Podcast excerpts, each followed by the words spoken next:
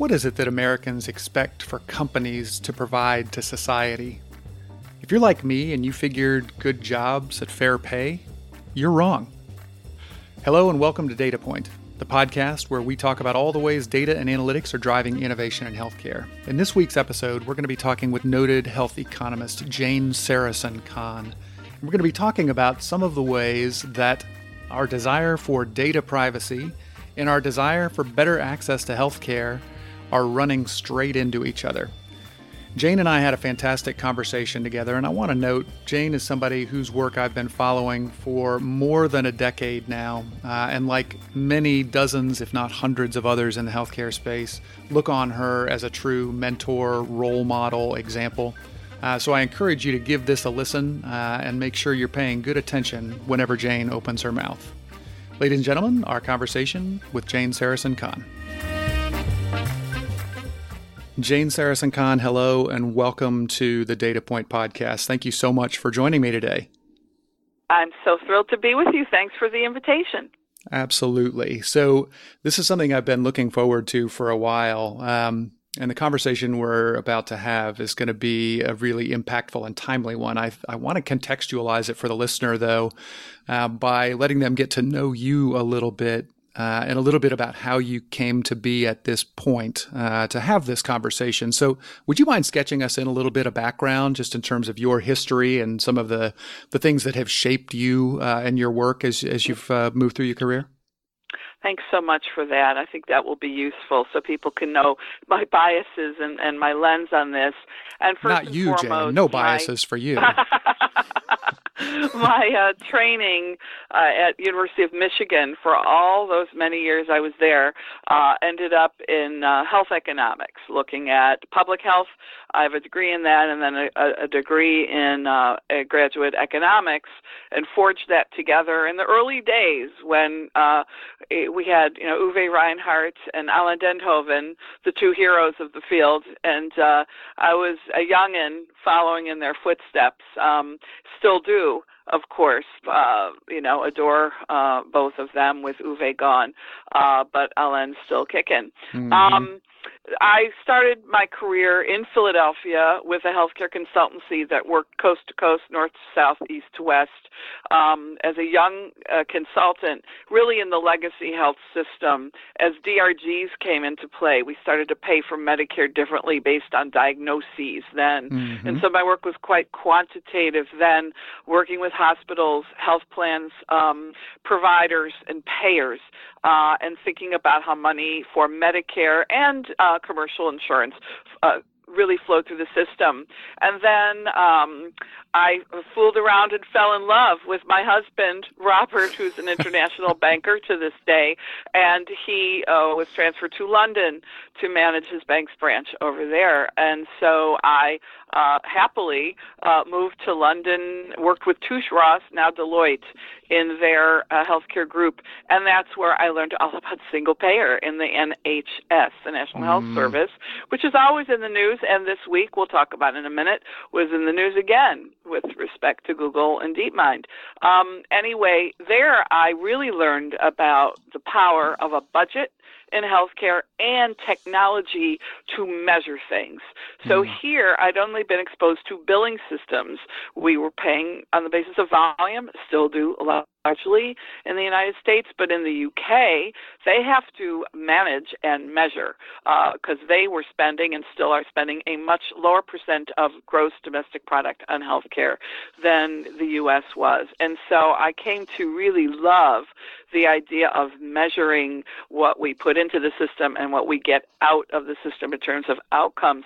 And they were already doing that in um, the early 90s when I was working there. So when I came home from London then as a healthcare consultant, and I've only ever been a health advisor, uh, an industry advisor, my career since grad school. So this is what I've done for the better part of three decades now. Um, I came to work more with pharma and health IT and telecoms, um, looking at the role of technology to help us reduce costs. Ha ha. Um, to this day, I'm still working on those kinds of things.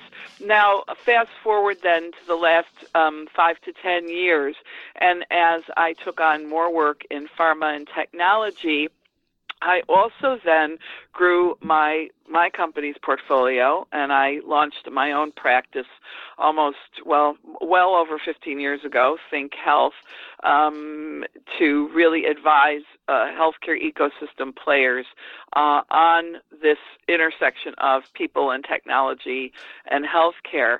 And then in our portfolio at Think Health, the last five to ten years, taking on more in the retail health ecosystem. So really looking at what do patients and people and caregivers do in terms of healthcare and how can people help bend the cost curve for themselves, their families, and then add that all up for the larger health system. So more work in retail, pharmacy, consumer goods, wearable tech, and food and nutrition because I believe the kitchen in the home is a huge part of health and the grocery store is a health destination as well.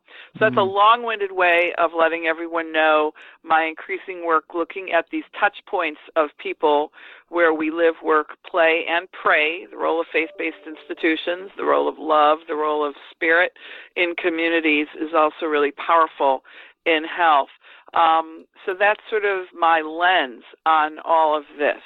And I'm going to go ahead and say the words, Jane, because what the things you're talking about when you talk about retail and groceries and nutrition and even faith, we're talking about things that are much more in the social realm than in the medical realm. Um, that's correct. That's correct. And one of the key pieces of data, which I write about a lot, and increasingly others are realizing this, is that in the U.S. we spend much more on health care quote unquote, than social care. Um, and uh, compared to the OECD countries, the UK, Germany, France, Netherlands, etc. And so we're really um, inversely spending, you know, in terms of per capita, per person spending. And in those countries, I hasten to add, there's a greater backbone of primary care and, of course, much better outcomes, which everybody's been reading about the last three to five years. So we are number one, but in some very bad ways, not number one in some very good ways. Yeah. And it's interesting because I, for me at least, it's important to be able to connect those dots because certainly, yes, I think if we work in healthcare, we've been reading more and more about the social determinants of health and you know that what's sort of become a bit of a trope that you know the your your zip code has more to do with your health outcomes than any other uh, any other bit of health data. Um, but being able to connect that in terms of thinking about social and health being intertwined, uh, it, it mm-hmm. makes a tremendous amount of sense. Um, mm-hmm. the the thing that sort of uh, I think stirred up the, the the bees in our collective bonnets today was uh, a survey that came out recently uh, from from Harris and Finn Partners, and uh, I wonder if you could tee that up for us a little bit uh, as a starting point for our conversation today.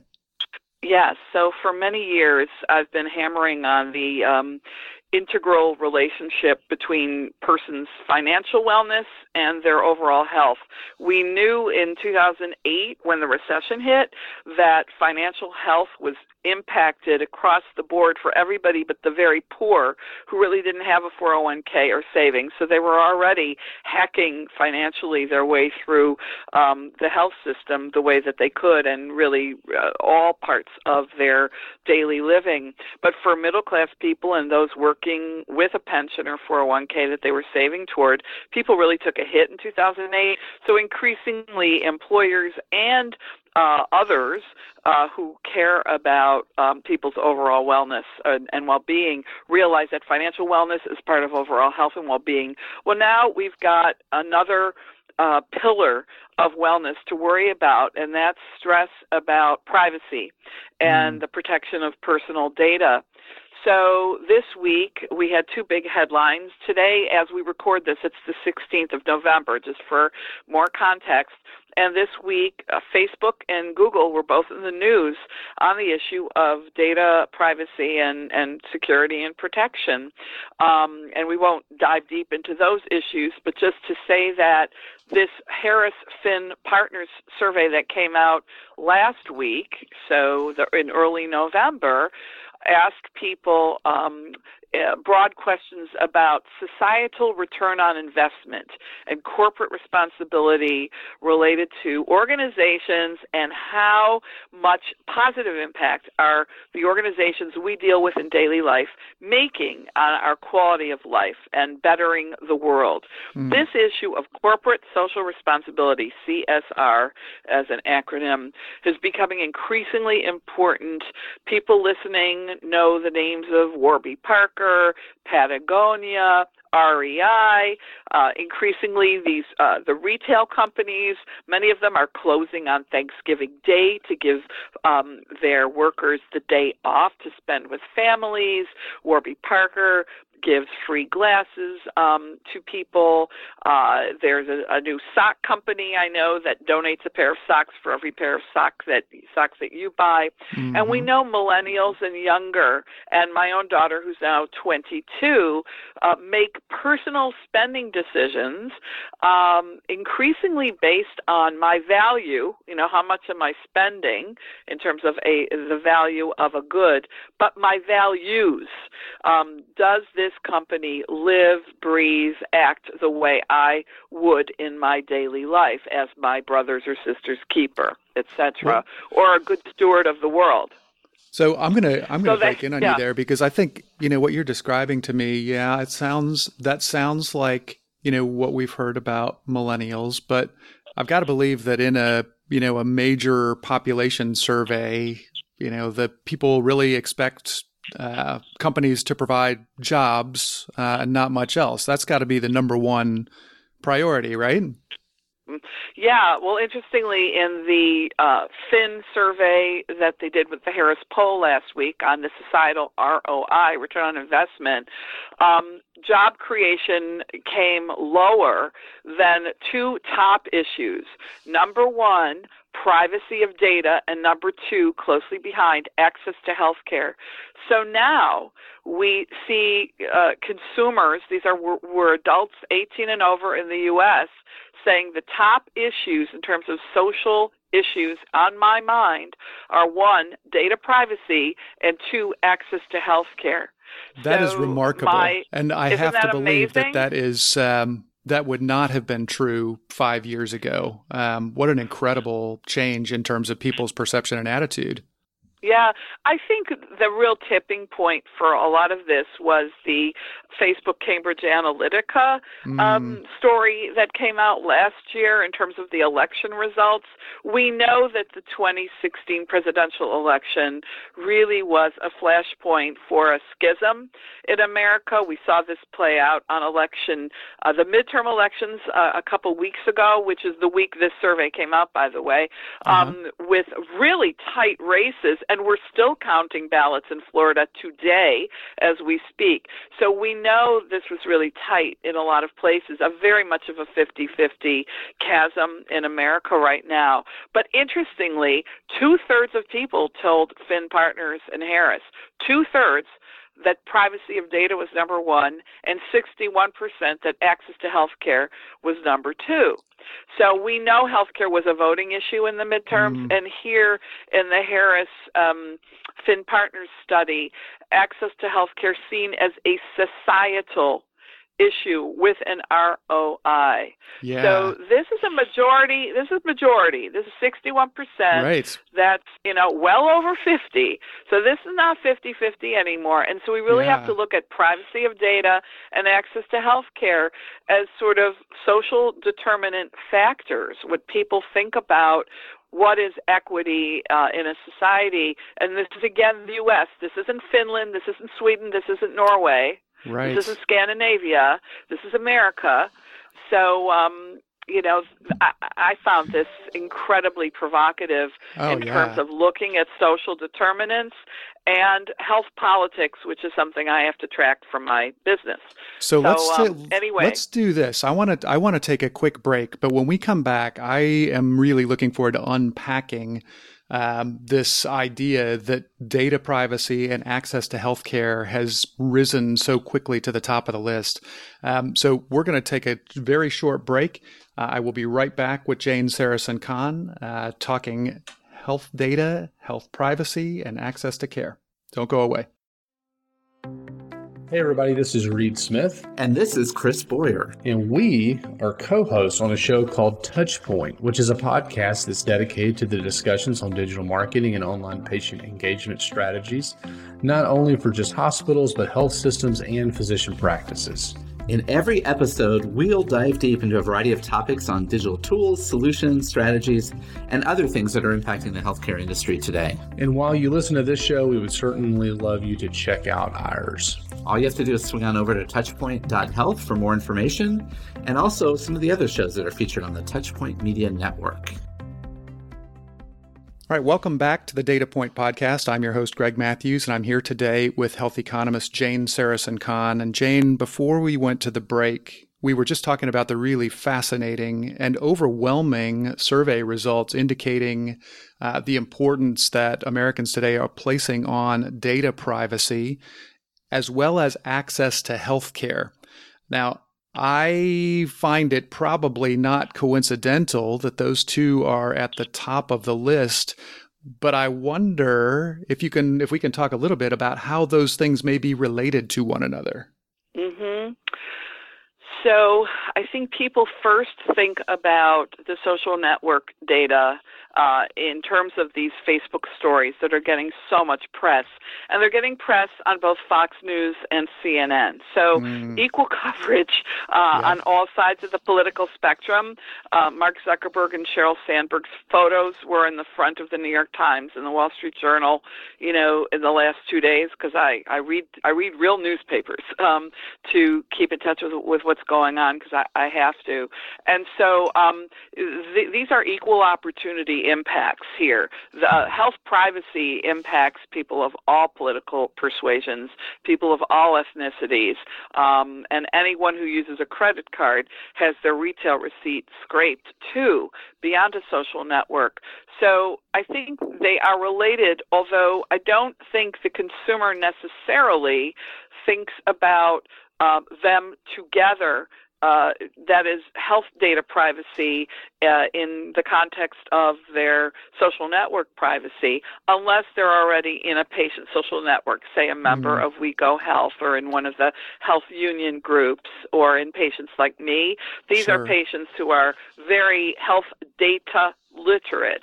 And let's yeah. park that concept uh, in our parking lot for a minute because I want to come back to the issue of health data literacy. It's really okay. important because um, I, I believe the industry has a role to play here in educating folks ab- about that. Um, but in any case, um, I think the bottom, bottom, bottom line here is that people understand HIPAA generally. They go when they uh, partake um, in a doctor's appointment uh, every year. They've got to sign their HIPAA forms, sign off yep. on them, so their data can be shared uh, between their primary doctor or specialist and other parts of the health system. The challenge, and people understand that. I think in mm-hmm. in the mm-hmm. main, HIPAA's been around now for a couple of decades, but it was written before the era of mass EHR adoption, electronic health record adoption. Mm-hmm. And digital data uh, can move around much more liquidly than data in paper charts. Ironically, we want data to be liquid so that it can get into those amazing AI systems and help cure disease. So our data can be mashed up with other people's data, yep. and our data can go to providers to so we can get a really smart second or third opinion, um, etc. So it's not that uh, consumers don't want data liquidity. The challenge becomes a lot of data, particularly that's that's very important from our social determinants our mood, our toileting issues, how we mm. track food, our activity, how we're sleeping. Are we depressed on a particular day? Are we not practicing safe sex, etc., etc.? And I'm a public health person, so I'm going to talk about sex, drugs, and rock and roll along with, you know, vaccines and other things. That's um, what the show is all about, Jane. Sex, yeah, drugs, and rock and roll. Exactly. Yeah. we we I mean this is this is our this is life again where we live work play. Yeah. Um HIPAA does not cover these transactions, these encounters that we're recording via our phones uh, in retail receipts via social media. These are digital dust that we all leave every single day if we are participating in any kind of digital life with a credit card, in a social network, or carrying our phones around with the GPS on. Yep. We know. And may I just mention the word Alexa? so um, she's always listening, as we know, for better or worse. So, I mean, the, the, the challenge is we want our data to go where we want it to go. We want it to be used for good. Most of us are data altruists when it comes to medical research. If we're really sick, we tend to want to share our data for research. Sure. That data's been out there for a while. Um, but uh, I think in this um, duality of data privacy and healthcare access for all that comes out of the Finn Partners Harris survey, we now have this intertwining relationship where we have to ask ourselves, is HIPAA enough? I've just come uh, home the last couple weeks um, from a three week health tour of the European Union, uh, mm-hmm. uh, meeting with clients and then getting informed about a couple of key issues, one of which is the impact of the GDPR on healthcare. Another is, of course, Brexit, which I'm not going to go into Brexit today and its impact on the National Health Service and healthcare, but it is a it is another topic. But the uh, General Data uh, Protection Regulation, the GDPR, is the all singing, all dancing, all covering privacy reg that covers everyone who's a European Union citizen. Mm-hmm. Which will include people in the UK until Brexit happens. Uh, they probably will continue GDPR, but it'll be, you know, their choice to do that. In any case, what's really struck me in the last five years or so since I wrote my paper, Here's Looking at You, for the California Healthcare Foundation, I mm. knew from the work of Latanya Sweeney at Harvard's Privacy Lab that, a privacy project, sorry, that these digital dust um, points, data points, were already not covered by HIPAA, were flowing outside of the system. And third party data brokers like Acxiom and others we're scraping it all up, creating profiles of all of us. So this is not a new thing. I've been uh, opining about it for some time, but um, the GDPR didn't exist five years from now. We didn't have Facebook Cambridge Analytica five years ago, right. uh, and nor now um, DeepMind, the AI company operating within Google, now getting absorbed into Google Health, which is a big deal. Let me break in for one sec here, Jane, because I think this is a really interesting concept, and it didn't even occur to me as we were doing our pre-interview today. But it, at least on the surface, it looks as though the European Union has seen this problem. Right? They, I'm sure, were looking at what the U.S. did with HIPAA, and certainly there have always been uh, strong privacy uh, concerns in Europe, but they have jumped into legislation that is pretty, as you say, comprehensive. Um, and I believe you're, you know, you've, you've made the argument that HIPAA was created in a world where people weren't even really thinking about all the kinds of data uh, that would be in existence and accessible and, you know, because of its social impact, actually have a big consequence on people's health. I guess the question that I have is, is there a step somewhere between uh, you know where we are today in the U.S., which is you know practically wild west uh, outside of the limited uh, coverage of HIPAA, and the comprehensive legislation approach that was taken in the European Union. You know, are we, mm-hmm. you know, are there things that we need to focus on from a population perspective, like uh, digital literacy and you know the parking lot item of uh, health data literacy. How do you how do you connect the dots between what you're seeing in Europe and where we are now in the U.S.? Mm-hmm. So there's a really macro thing which we're not ready to deal with in America yet, which is mm. what what are citizens' rights to their data I'm not. I'm talking about all data because how do we separate health data from retail receipt data anymore? That's why the GDPR is so powerful because they don't make a distinction between medical data and data of your media use and data of your connected car use and your mm-hmm. connected refrigerator and, and washing machine because it's all data. And that's why it's called the GDPR versus yep HIPAA. Um, HIPAA was a lot of things. It was about portability of health insurance and not mm-hmm. necessarily data. Uh, you know, so uh, the I didn't stand for information; it stood for um, insurance, by the way. So that's right. Insurance portability and accountability act. So the accountability was the data stuff, but we never put the word data in there, by the way, or information. In any case, um, to the, to this moment now. Uh, what are Americans' rights to their personal data?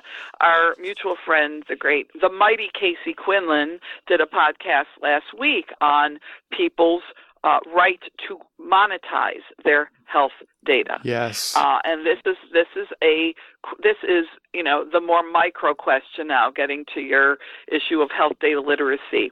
I think um, we need a wake up call and transparency, which the healthcare industry, hospitals, doctors, providers, pharmacies, and pharma um, and med device companies uh, would be very wise to get ahead of this, to be transparent, to promote the concept of patient data um, ownership and responsibility as a health citizen, which is a concept that you'll read about in my book that will be published next year on oh, exciting. healthcare consumerism. Yes, but this issue of are we going to be health citizens in America or not is my question. Now that I personally became a citizen of the EU earlier this year, still hold my American passport, but in that moment I then was covered by the GDPR as a European Union citizen. And so it struck me, mm, I don't have that protection in the U.S. Uh, as an American. And am I even a health citizen in America, which is a phrase that's used in the EU, health citizens. So th- there's that big question of you know all all all singing all dancing d- uh, data protection in America versus yeah. can we can we um, upscale um, or up tier what HIPAA is in an electronic connected health environment that we're in, and really a global one, by the way. Yeah, and that actually, I mean, I know that we are uh, kind of skimming the surface on these issues, each of which could be unpacked to uh, an amazing conversation or a, a book coming out in 2019. We'll have to hear more about that.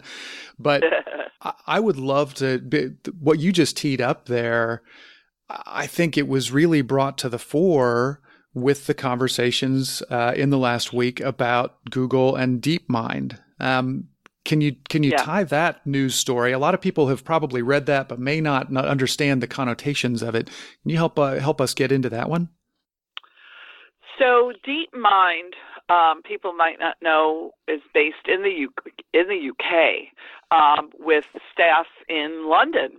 And DeepMind has had a relationship with the National Health Service to do AI, artificial intelligence, augmented intelligence, uh, data mining um, for projects for the UK. Um, and now that DeepMind will get absorbed into Google and I guess Google Health, um, which will be led by wonderful Dr.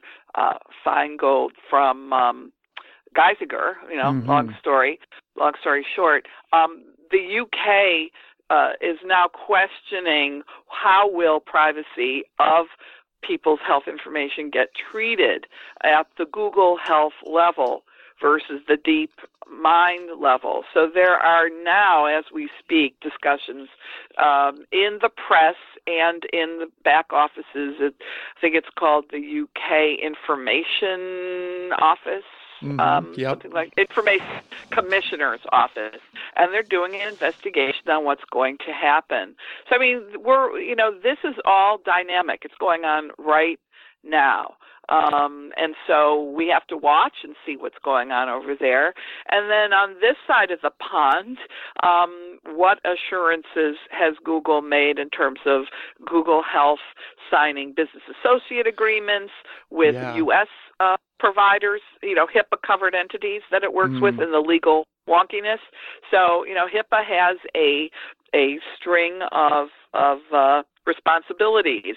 You have the covered entity, which is the doctor, the hospital, the pharmacy, and then the business associate agreements, which are those agreements that those covered entities strike with the folks they send our personal health information to. Mhm. And so, know, we know that a wearable tech, which is um, tracking your activity, your calories, your blood pressure, whatever, is does not sign a HIPAA agreement with with you. Right. That's not in the private. That's not what you when you take an app on um, and agree to you to use it. And it, the fine print it doesn't have anything about HIPAA in it.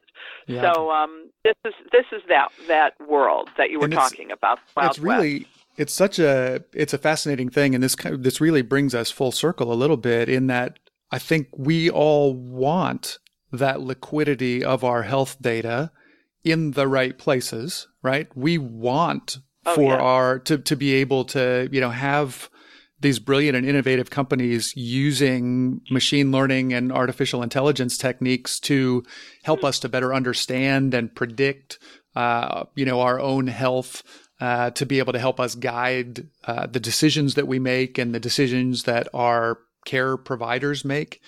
I think that's something that people are genuinely enthusiastic about.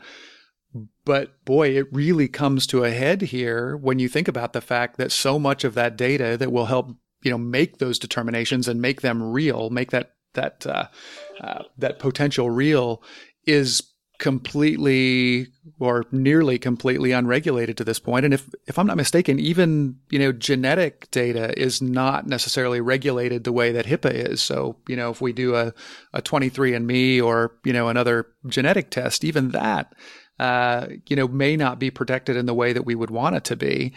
So I guess the the question, I I will will close with this one. How do how would you want for American citizens in this environment, knowing the concerns about data privacy and knowing the desire for access to better healthcare, what are the steps that we ought to be taking to become you know, as you put it, a health citizen as opposed to just an American citizen? What what are some of the things that we could point to uh, to start moving moving us in the right direction there? Yeah, so it's really interesting. In my blog, which is Health Populi, I don't think we mentioned that. Um, this week, I think it was yesterday, I wrote about. Um, no, it was today. Uh, the survey from Weber Shandwick. I'm a am a data junkie, so of course I'm always writing about surveys. But Weber Shandwick uh, wrote about uh, people's trust in online health information and what sources are trusted versus those that aren't. And the most trusted channels for health information seeking are clinical people. I trust information that comes from nurses, pharmacists, Mm. doctors, dentists, eye doctors. Lower, lower, lower down are pharma websites, even Mm. online patient groups and health advocacy organizations. It is the individual clinicians who are licensed to practice and trained where people place their expertise. Now, we found this in an Edelman Health Engagement Barometer many years ago. Um, in the last eight years, one of the barometers found that, in fact, it's expertise that was trusted. Now, the researchers in pharma, if they blog about this is Mhm. what I learned in a clinical trial, that's much more trusted than the ad that's on TV Right. that that same pharma talking about the same prescription drug would be talking about. So it's in the individual expertise that patients, consumers, caregivers trust more than these aggregated sites um, medical websites are more trusted than mm-hmm. you know the mm-hmm. advocacy organizations. So the WebMDs, the ShareCares, the, those kinds of places. Um, in any case, though, it's these clinicians who are trained that are still trusted, and above all, you know, nurses, pharmacists, doctors in the annual Gallup poll on honesty and ethics in professions. So we look to those folks to help us curate what to trust, what information to trust. And so, uh, what should people do? Ask your physician, ask your nurse, yeah. ask your neighbor who's a doctor or a nurse or a pharmacist. And my favorite place, the grocery store with a pharmacy. When yes. you're in the grocery store, it could be Walmart, it could be Wegmans, it could be Hy-Vee, HEB, the the Target pharmacist ask the pharmacist, what do you think about this piece of data I found online? Or mm. can you talk to me a little bit about HIPAA? You know, in these retail touch points with these clinicians, go for it. They're there to talk to, to mine, to support us in our daily uh, health making. And so we can access that, but we have to take the responsibility as individuals. If you're a caregiver for someone, talk mm. to them. If you're a grandkid with a grandparent, um, manage up the way we manage up with our bosses. right. And uh, subsequently, if you are a healthcare professional with neighbors, at your holiday cocktail party or your Thanksgiving table next week, talk about this stuff. And let me quickly hasten the Engage with Grace, Engage with Grace um, project of Alex Drane and Matthew Holt, Bolte Boy. Please talk about your end of life wishes at your Thanksgiving yep. tables as well. Yep. Just before we, we, we end this, uh, the timing is perfect. Next week we'll all be, you know, loving our L-tryptophan turkey highs. so um, on your third glass of wine uh, or champagne, um, talk about um, life, liberty, and the best um, ending that you can envision for yourself as well. I love that. I'm really glad that you put in a plug for that. It's such an incredible. Um, it's a, it's an incredible piece of work that they have undertaken there. Um, Jane, I am so grateful for our time today. Uh, for our listeners, I strongly encourage you uh, to catch up with Jane online. As she said, her blog is Health Populi. You can follow her on Twitter at Healthy Thinker, and uh, we'll have lots of interesting links in the show notes for this podcast. So don't feel like you have to write everything down. I'll put all those links and references in there for you. Jane, I uh, have really enjoyed following your work for the last decade plus. Uh, so appreciate your your mentorship, your counsel, uh, your leadership in this space, and uh, most of all, thank you for being a part of the show today. Thank you, Greg, for your leadership. Um, you are a social media guru in this space. You know how to look at this data as well as anybody, and so I look to you as well for guidance and mentoring yourself. Thank you so much. All right. Talk to you next time, everybody. This show is made possible in part by the Social Health Institute. Through research and partnerships with healthcare organizations around the country, the Social Health Institute explores new and innovative ways for hospitals, healthcare organizations to develop and enhance their social media and digital marketing strategy. To learn more about the Social Health Institute, visit them online at socialhealthinstitute.com. That's Social Health institute.com. Thanks so much for listening to the Data Point Podcast. If you like what you've heard, please do rate, review, and share it with your social network. It means a lot. And if you have ideas for show topics or guests, please email them to me at greg at healthquant.health or send a direct message to at Chimoose on Twitter. That's C H I M O O S E on Twitter. For more information about this show or any of the terrific healthcare podcasts in the Touchpoint Media Network, check them out at touchpoint.health. See you next time.